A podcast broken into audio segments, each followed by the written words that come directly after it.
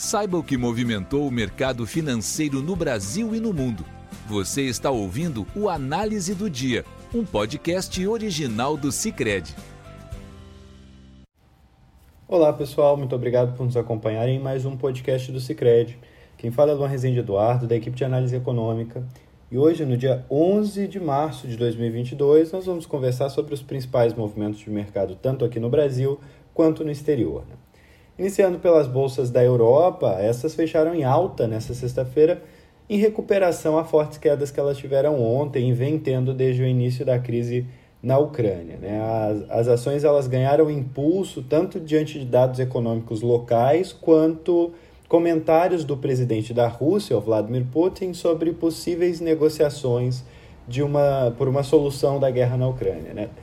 Nesse cenário, o índice pan-europeu, o estoque 600, fechou numa alta de 0,95%. Dentro do, dentro do quadro de dados econômicos positivos, nós tivemos hoje uh, ali na Inglaterra, indicadores britânicos, né, o PIB, o Produto Interno Bruto, o PIB, teve alta mensal de 0,8% em janeiro, superando expectativas de mercado, e a produção industrial avançou 0,7% também acima daquilo que era previsto. Né? Nesse contexto, o índice londrino FTSE 100 subiu 0,80%. Além disso, investidores também acompanharam a divulgação da taxa anual da inflação ao consumidor na Alemanha, né, a CPI, que acelerou para 5,1% em fevereiro contra um, dado, um fechamento de 4,9% em janeiro. Né? Esse número, embora acelerado, representou uh, alinha com a expectativa de analistas. E mesmo com essa aceleração, nós tivemos alta também no índice de Frankfurt, do DAX, que subiu 1,38%, portanto, alta bastante expressiva. Para finalizar, o parisiense CAC 40 avançou 0,85% no dia de hoje. Indo agora para os Estados Unidos, eh, embora essa fala vaga do, do Putin sobre possíveis desdobramentos positivos nas negociações uh, fizeram com que a abertura de mercado fosse positiva ali também. No meio da tarde, nós tivemos uma piora, uma deterioração nos negócios, tanto nos Estados Unidos quanto no Brasil, conforme a gente vai ver um pouco mais tarde. Então, após o fechamento já dos mercados europeus, os Estados Unidos emitiram alertas sobre um possível uso de armas químicas pela Rússia no conflito com a Ucrânia, né? além de ter feito defesas mais pesadas de sanções a, ao país, a Rússia, pela União Europeia, e houveram também comentários do ministro ucraniano de Relações Exteriores, que relatou que, na verdade, não houveram progressos nas conversas uh, com a Rússia. Isso virou uh, o otimismo do, dos investidores e fez com que mercados passassem a operar no negativo. Né? No momento de gravação desse podcast, o Dow Jones cedia 0,45%, o S&P 500 cedia 0,99% e o Nasdaq mais impactado cedia 1,82%, quase 2%, portanto. Né? Os títulos do Tesouro norte-americano também passaram a subir após essa reviravolta. O título de 10 anos era negociado em 2%, uma alta de 0,5%. 0,08 pontos percentuais e o dólar passou a ganhar força ante a moedas estrangeiras. Né? O índice DXY subia 0,63% no momento de gravação desse podcast contra uma cesta de moedas fortes. Né? Aqui no Brasil nós tivemos como principal vetor de movimentação do dia, além também de respingos do mercado internacional, a divulgação do IPCA de fevereiro, que surpreendeu negativamente, né? superou a mediana de expectativas e puxou, inclusive, os juros futuros uh, para cima. Né?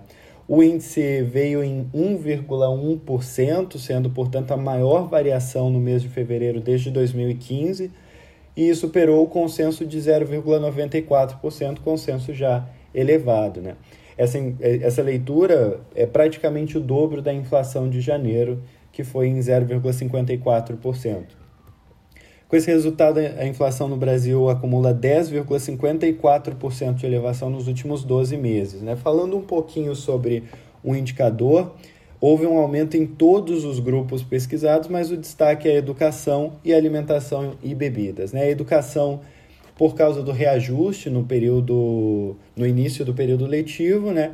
E bebidas também principalmente por, efeito de estiagens e o excesso de chuva nas regiões de cultivo. Nessa leitura, o grupo de transportes, embora tenha subido, né, há um destaque para o recuo nos combustíveis de 0,92%, mas que deve se reverter na próxima leitura, uma vez que nós já vemos uh, que o quadro geopolítico leste europeu, que elevou o preço do petróleo a nível internacional, fez com que a Petrobras realizasse forte reajuste a partir do dia de hoje, uh, em 19% para, a para o caso específico da gasolina. Né? A surpresa em relação à nossa projeção uh, ficou principalmente no núcleo de inflação, ou seja, aquela parte mais estável e mostra principalmente o do, dos, dos itens de industriais, e essas taxas ainda apontam que há um elevado repasse de custos de produção e a disseminação dos preços continua uh, bastante preocupante. Né? Uh, olhando para frente, nós acreditamos num quadro inflacionário que tende a deteriorar diante de, dos efeitos altistas que nós estamos vendo, principalmente relacionados à guerra da Ucrânia, né? o aumento do preço de commodities e a demora da normalização das cadeias uh, produtivas globais. Nesse quadro, as apostas para o Copom de março, embora sigam divididas, uh, pendem para a vantagem de um aumento de 1,25 ponto percentual, em detrimento a 1 ponto percentual apenas, e o quadro internacional faz com que a bolsa tenha uma forte deterioração também. Né? Embora o petróleo continue em alta e registre no momento de gravação desse podcast, para o caso do WTI, uma elevação de 3%, mesmo a Petrobras tem um desempenho fraco e o Ibovespa registra 1,76% de queda né, nesse quase fechamento. Né? Além disso, o real sobe uh, desvaloriza um pouquinho, né? Nós temos o dólar sendo negociado a 5,07 reais, né? R$ 5,07, uma elevação aí de 6 centavos. E os juros é onde houve o maior impacto, principalmente da leitura do IPCA. Né? O DI para janeiro de 2023 fechou com taxa de 13,14% contra 13,04%.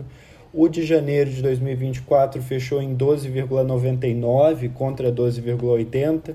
O de janeiro de 25 em 12,44 contra 12,27 ontem e o de janeiro 27 fechou com uma elevação a 12,21% contra 12,14 no último fechamento. Né? E com isso nós encerramos o podcast de hoje. Desejo a todos um bom fim de semana e até segunda-feira. Você ouviu o Análise do Dia, um podcast original do Cicred. Até a próxima!